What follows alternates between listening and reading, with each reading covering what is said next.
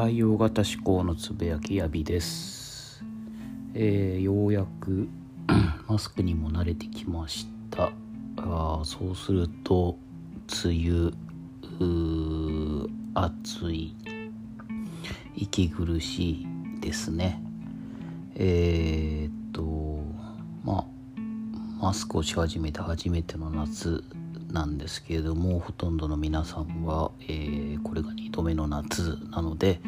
えー、にこの苦しみは、えー、去年一度経験されたの方が多いんだと思いますけれども、え私は初めてなので、えもう嫌です。しょうがないですけどね。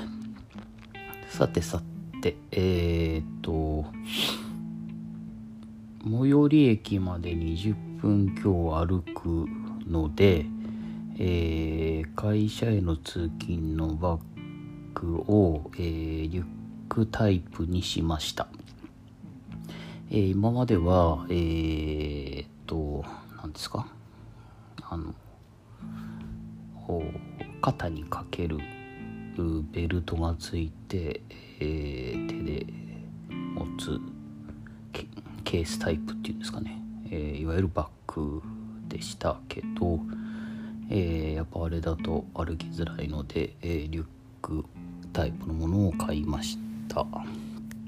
えー、正確に言うと,、えーと、うちの奥様に買ってきてもらいました。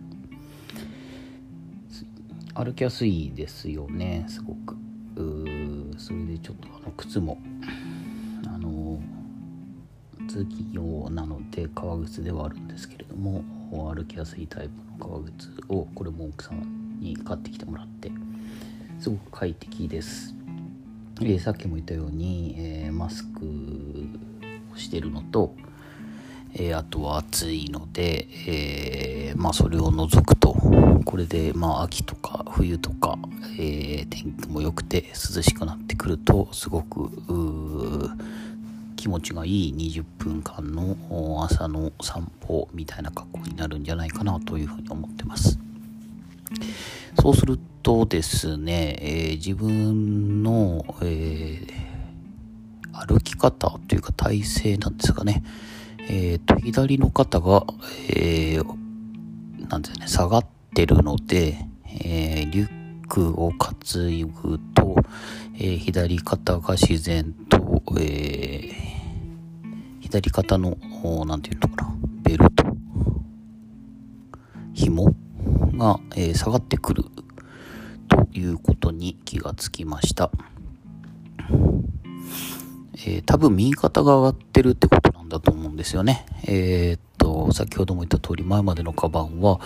えー、手で持つか、えー、右の肩に下げてたので、えー、右の肩に下げると、当然カバンが落ちないように右の肩が上がる。そうすると、右の肩が上がって、左の肩が下がると。多分これが歩き方として、体の使い方としても定着しちゃってるということなんだと思います。えっ、と、それでですね、これに限らず無意識で体の使い方っていうので最近気づいたことがもう一個あってえー、っとシャワーを浴びますと体を洗いますと。でそうするとえー、っと泡をすべて流して、えー、外まあ要は、えー、シャワーから上がって、えー、体を拭こうとタオルで、えー、拭いてると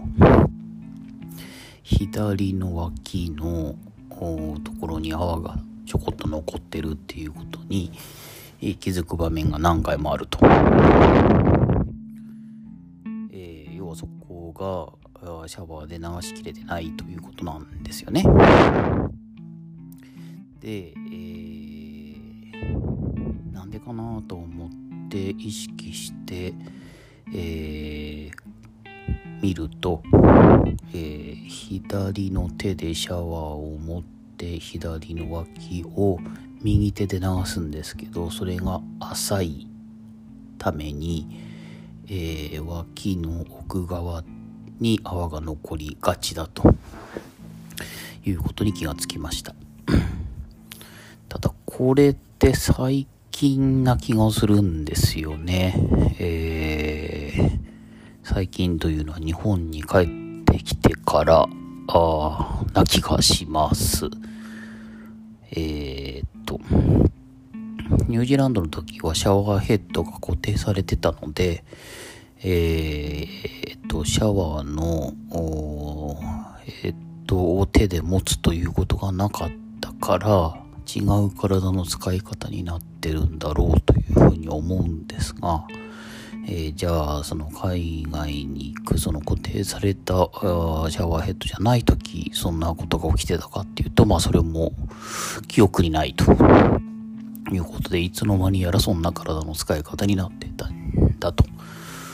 いうことですね。でついでにもう一個えー、自分では気づいてなかったけど体の使い方大変だったっていうのが、あの、えー、海外赴任に出る前に歯科検診というものを受けましたと。で、そうした時に、えー、と、小学校の時の歯科検診で、えー、きちんと歯を磨けてるかどうかの、えー、検査をするために、なんですかね、赤い、なんか、錠剤を噛み砕いて、えー、歯の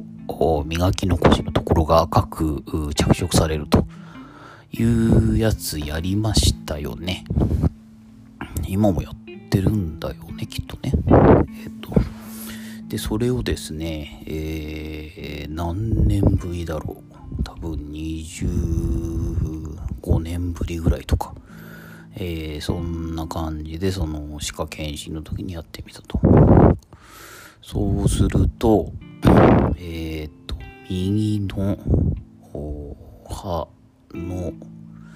えー、上の歯かな。だから前歯から数えると右に1、2、3、4、4本目、5本目ぐらい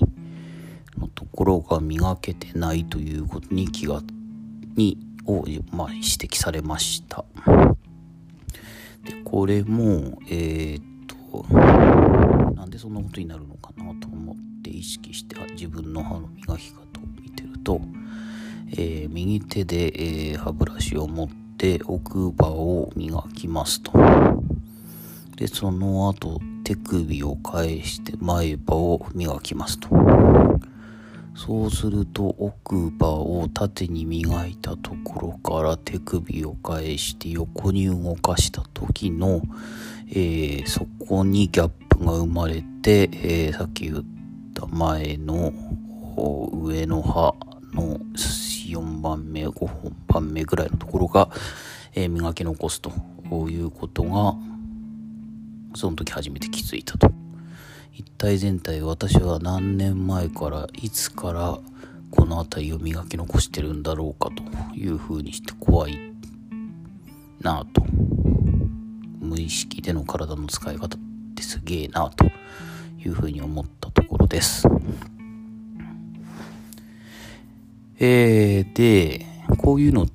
て、なんか、あの、悪いこと、悪くもないんですけど、えー、なんか不都合が起きた時に気づきますよね。えー、例えば1番目のケースだったら、えー、リュックの紐がずり落ちてくる。えー、2番目のケースだと、えー、体を拭こうと思ったら泡が残ってる。3番目はちょっとその歯科検診になるまでなかなか気づかなかったんですけど、えー、例えばその磨き残しのために虫歯が発生するとか、あの、こういうふうになんか悪いことが起こらないと多分、悪いことというかなんかそういうふうにデメリットがあった時に初めて気づくものなんじゃないかなとこの3ケースを見て思うわけですがじゃあいいことって気づけ気づきづらいんじゃないかなというふうに思ったわけですよね。あのこれも初めて知ったんですけれども、えー、息子が保育園で、えー、舌をひっくり返すという遊びなのか何なのかわかんないですけど、それを、えー、覚えてきたと。で、家で、えー、うちの奥さんにやってみせたと。そうすると奥さんはそれができなくてすごくびっくりして、えー、僕に言ってきたんですけど、僕は当たり前のようにできると。で、それができなくてびっくりしてる奥さんにびっくりしたって感じなんですよね。で、どうやらこれは遺伝で、えー、この舌をひっくり返せる人っていう人の方が少ないらしいんです。もちろんこれがいいことだとも思わないしメリットでもないんですが、まあ、いずれにしても自分では当たり前だと思ってたことが人の当たり前じゃないっていうことはこんなことにもでも起きるんだなというふうに驚いたところです。いや、だから、自分の、まあこれに限らずですけど、性格的なもんだとかですね、そういうのも含めて、自分の欠点っていうのは人と比較したり、自分の中で気づいたりするけれども、自分のいい点っていうのはなかなか、ひょっとしたら自分では気づきづらいのかなと。えー、人から指摘されても、えー、そんなもんかなと。ほんまかいなというふうに思いがちなんじゃないかなっていうふうに、まあ、この一連の体の使い方の気づきの中で思ったわけです。だから、えー、自分のいいところっていうのはなかなか自分では見つけづらいので人から言われたらないしは自分で、えー、何かのきっかけで気づけたりしたらそれを素直に受け止めて、えー、これは自分のいいところなんだというふうに前向きに捉えたいなというふうに思ったところです。えー、はそんなところですかね。えー、なんか最近体の使い方で思ったところでボソボソと喋ってみました。それではまたおやすみなさいませ。